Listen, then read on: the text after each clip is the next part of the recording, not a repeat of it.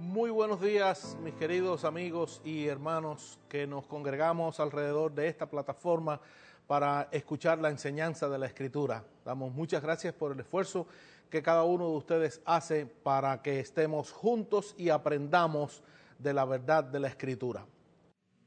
Amados, no os sorprendáis del fuego de prueba que os ha sobrevenido, como si alguna cosa extraña os aconteciese sino gozaos por cuanto sois participantes de los padecimientos de Cristo, para que también en la revelación de su gloria os gocéis con gran alegría. Si sois vituperados por el nombre de Cristo, sois bienaventurados, porque el glorioso Espíritu de Dios reposa sobre vosotros. Ciertamente, de parte de ellos, Él es blasfemado, pero por vosotros es glorificado. Así que ninguno de vosotros padezca como homicida, o ladrón, o malhechor, o por entremeterse en lo ajeno. Pero si alguno padece como cristiano, no se avergüence, sino glorifique a Dios por ello, porque es tiempo de que el juicio comience por la casa de Dios, y si primero comienza por nosotros, ¿cuál será el fin de aquellos que no obedecen el Evangelio de Dios? Y si el justo con dificultad se salva, ¿en dónde aparecerá el impío y el pecador? De modo que los que padecen según la voluntad de Dios encomienden sus almas al fiel Creador y hagan el bien.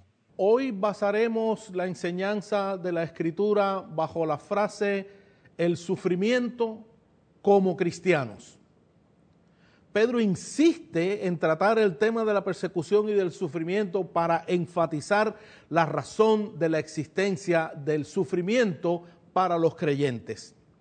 Ni el mejor y más cuidadoso estilo de vida va a impedir que los creyentes sufran persecución. Por eso Pedro quiere animar a los creyentes del Asia Menor diciéndoles no se sorprendan como si lo que les está por venir fuera extraño. Aquí la idea es un poco más fuerte. No penséis que esto no debería ocurrir. La cultura incrédula veía el comportamiento de los cristianos como algo extraño, foráneo, diferente, no natural ni propio de la cultura humana, algo que no debería ocurrir. Por tanto, Pedro insta a los cristianos a no pensar del mismo modo que lo hacían sus perseguidores. Y para esto hay dos razones. Número uno, los judíos que durante generaciones habían vivido dispersos por el mundo, constituían una minoría culturalmente hablando diferente en los lugares donde ellos se asentaban y sufrían como todas las minorías sufren en el mundo. A pesar de la persecución, habían estado marcados por una desarrollada teología del sufrimiento y del martirio. Los judíos entendían perfectamente por su contexto qué significaba sufrir por una causa de la fe. Ahora a estos gentiles que eran convertidos al cristianismo, hasta ahora no habían sido considerados como una minoría cultural antes de su conversión se sentían como en casa, pero ahora su propia cultura les marginaba, algo que debía sorprenderles, pero no coincidía precisamente con lo que ellos entendían por la bendición de Dios. Era normal que el sufrimiento les hiciera dudar. Por eso el autor quiere que quede bien claro la persecución no es algo extraño para los cristianos. De hecho, lo que está sucediendo tiene un buen propósito. Es el fuego de la prueba que ha venido a ustedes. La imagen es bien clara. Aquí el término fuego de prueba o incendio que aparece en este texto en Primera de Pedro tiene el mismo sentido que en el Proverbio capítulo 27, versículo 21, cuando dicen, la prueba de fuego es para la plata y el oro purificador. Pero al hombre se le prueba por las alabanzas que salen de su boca. Una segunda razón por la que los lectores no debían sorprenderse de la persecución que estaban sufriendo es lo mismo que le ocurrió a Cristo, según el texto todo lo que el sufrimiento implica va directo a la identificación con el sufrimiento de Cristo. Por tanto, dice Pedro, regocijaos ya que compartís los sufrimientos y los padecimientos de Cristo. Es decir, Pedro está hablando de que la iglesia comparte el sufrimiento de Cristo.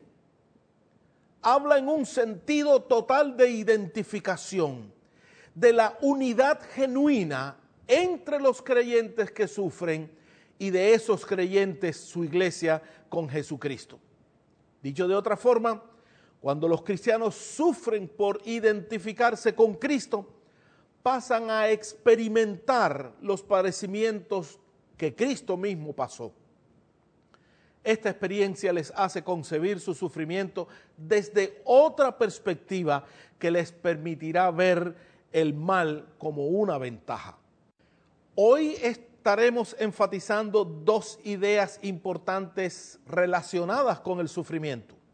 La primera es cuál es la perspectiva que abre el sufrimiento para los cristianos. Y la segunda idea es cómo ser felices en medio del sufrimiento. Vayamos a la primera idea. ¿Cuál es la perspectiva que abre el sufrimiento para la iglesia cristiana?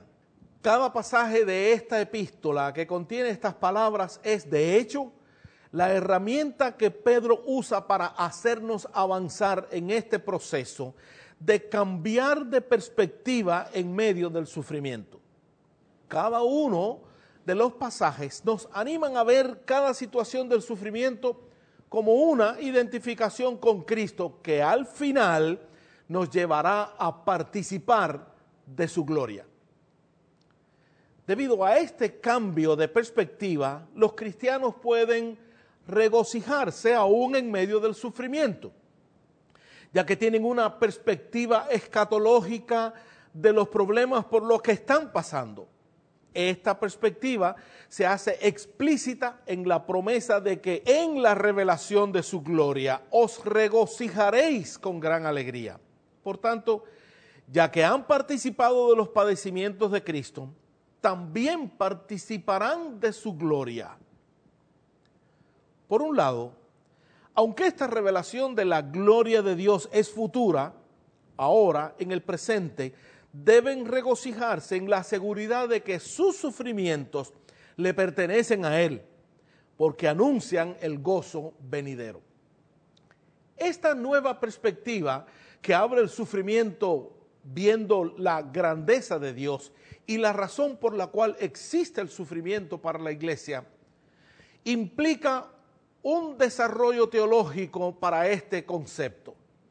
Normalmente sufrimiento es dolor, y es cierto, pero el sufrimiento para la fe cristiana es más que dolor.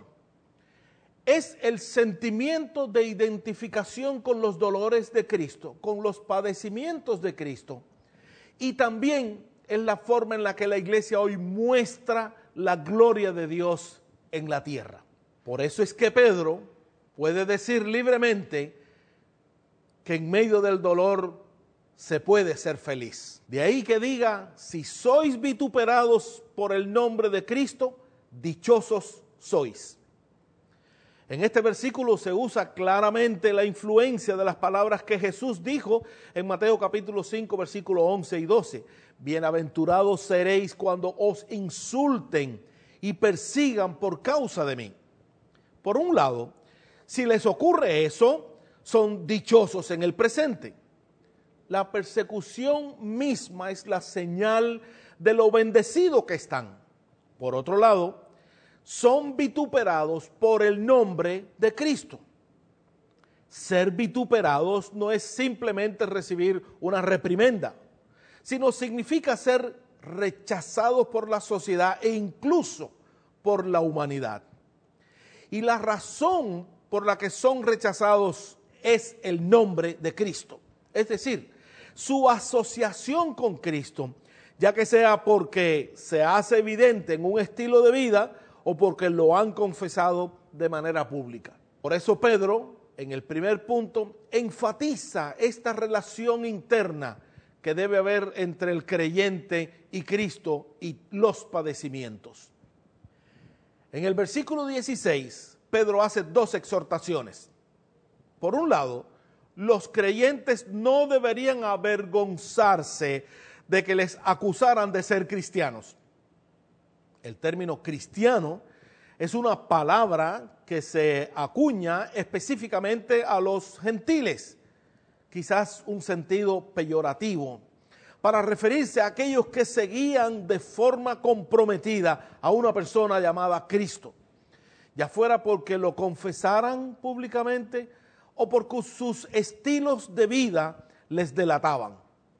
Según este versículo, parece ser que en aquella situación se podía procesar a alguien por ser cristiano.